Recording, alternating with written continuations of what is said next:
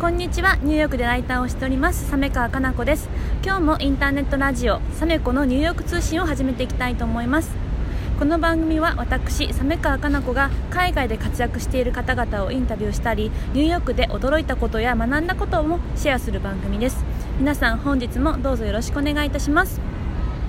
で今回の放送も引き続きニューヨークで PR のお仕事をしている、えーと、友達の田村理恵ちゃんをゲストにお呼びしております。理恵ちゃんよろしくお願いします。お願いします、えっと、前回の放送では、えっと、理恵ちゃんが27歳の時に初めてニューヨークでインターンシップをするために、えっと、来たっていうところまでお話しいただいたんですけれども今日は、えっと、その続きのお話を伺っていきたいなというふうに思っています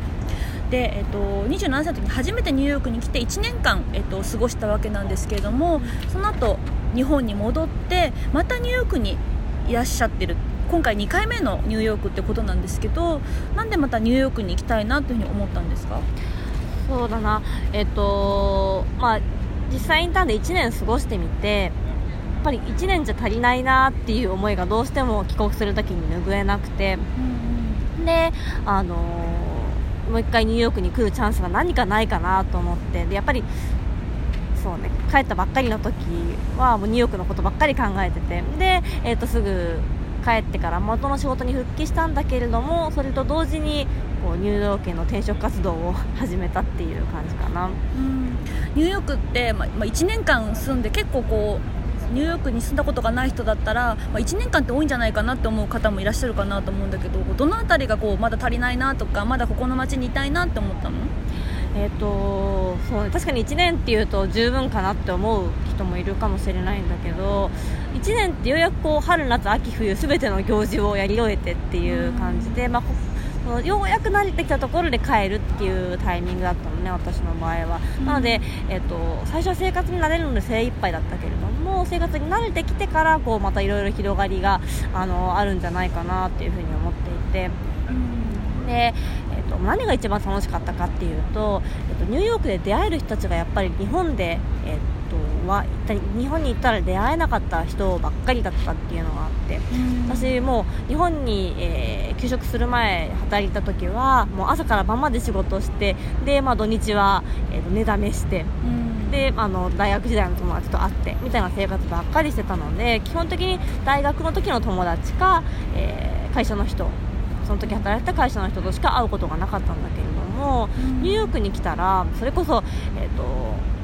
全然ジャンルが違うフォトグラファーとかダンサーの人とか、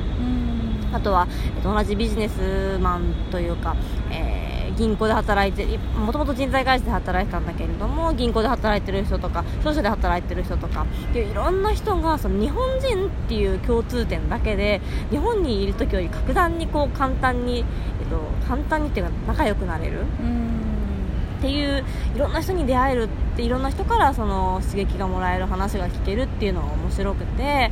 うん、なんでもうちょっとここにいたいなっていうふうに思ってたのかな。うん確かに私も日本ニューヨークであの暮らしてすごく思うのがニューヨークって例えば、まあ、ブロードウェイとかそういったエンターテインメントも素晴らしいものもあるのでそういったこのミュージカルスターになりたいって言ってきた方だったりとかダンサーになりたいとかあとはそういったフォトグラファーだったりとかあとはあのアートもあの盛んなのでアーティストがいたりとかで一方であの金融だったり商社だったりとかメーカーさんだったりバリバリのビジネスマンもいたりとかあと大学の教授の方もいたりとか、あと弁護士とか医者とか、裁判官だったりとか本当にあらゆるジャンルの人がいて、東京だったら私もあの会社のお友達とか大学の友達とかあとは同じ業界の方私はもともと IT とか広告にいたのでそういった方としかあんまり関わったことなかったけどニューヨークってね本当に日本人っていうだけでその日本人の集まりもいろいろあるのでその東京で住んでたりとか日本で住んでたら出会わなかったような人とつながれて、いろんな話を聞けるっていうのはすごく刺激的でいいなというふうに思ってますそうそうみんな1人でこっちに来てるからみんなその友達がいないっていうゼロからのスタートなので、うん、やっぱりなんか本当に日本人っていう共通点だけですごく仲良くなれるというか、うん、うん、っていうのがあってそうねすごい友達の輪が広がって面白かったな。うん。まあ、そういった楽しい思い出もあったりとか、うん。うん、まだまだいたいって思いもあって日本に帰ってすぐに転職活動をしてそうそう。あの、まあ、転職活動もそうなんだけどもともと働いてた会社に海外事業部っていうのがあってでそこの海外事業部の人と仲良くなって、うん、で、えっと、アメリカ支店その会社のアメリカ支店の社長がこう日本に来る時とかに自分のレジュメを持ってって私海外の支店で働きたいですっていう話を直談判しに行ったりとか、うん、うん、そんなことをやっていました。直談判してそこのなんだろう社長経由でお仕事どういう経由でお仕事見つけてたの？えっ、ー、とあそうそう。で、えー、確かにその元働いてた会社の海外支店っていうのも一つの候補としてあって。であとは、えーと、日本の人材業界でいうと割と大手の会社で働いてたので、えー、アメリカの人材会社日系の人材会社で、まあ、中小のところだったら私の経験買ってくれるかなっていう思いがあって。であのさっきも、えーと、とインターンのビザビザっていう話をしたんだけれどもアメリカで働くにあたってそのビザを取るっていうのがなかなか難しくて、でえっ、ー、と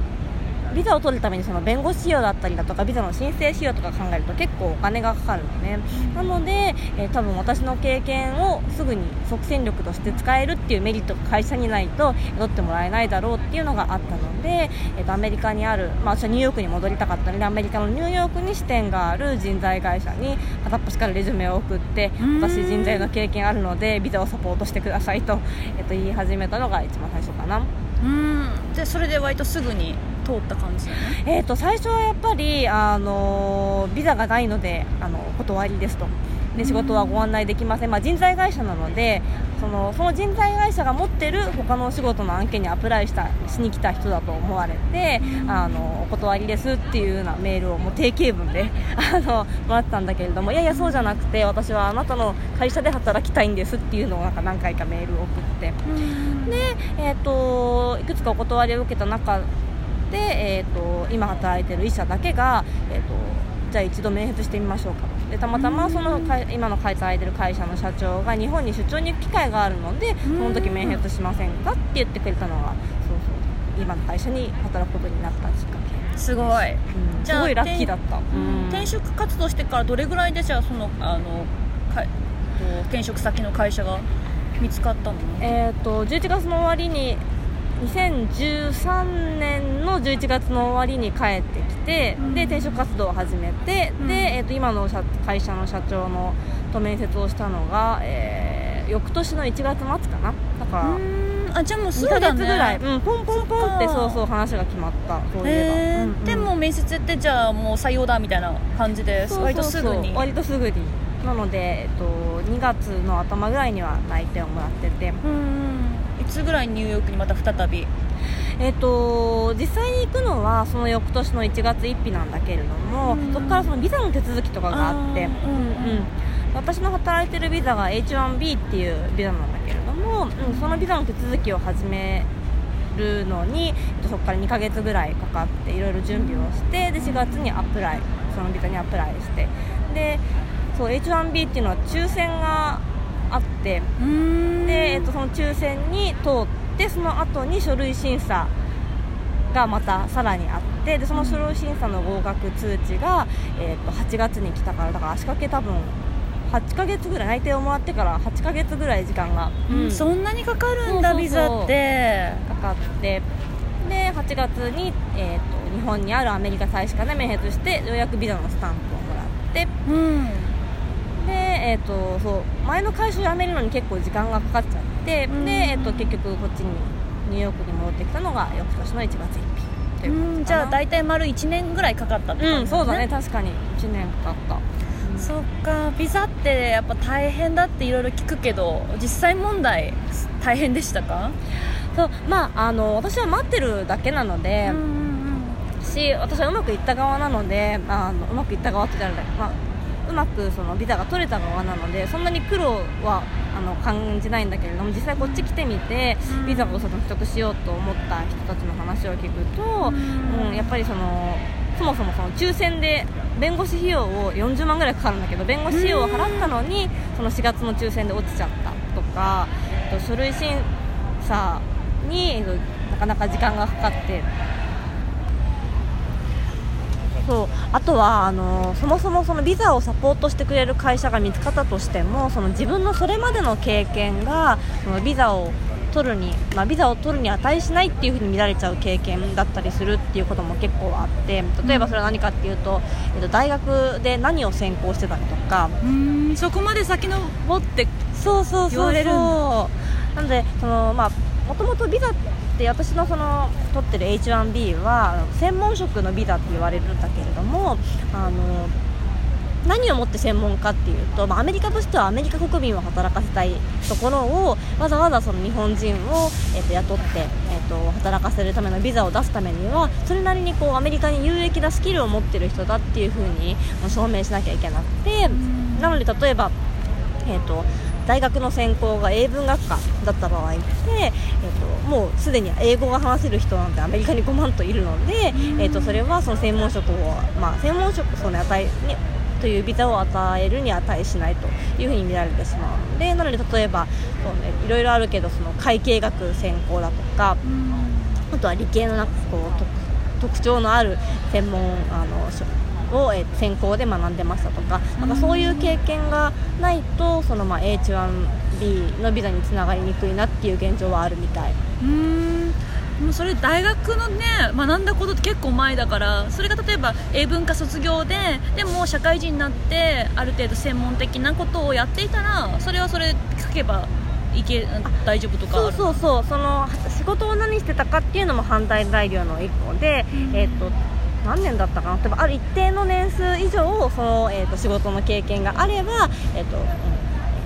専門職に値するっていう見方もあるんだけどうん。私の場合は社会人のありたてだったので判断材料がその大学の専攻と、うん。あとは仕事に何したかっていう2つの要素で判断してもらってビザを出してもらったっていう感じかな。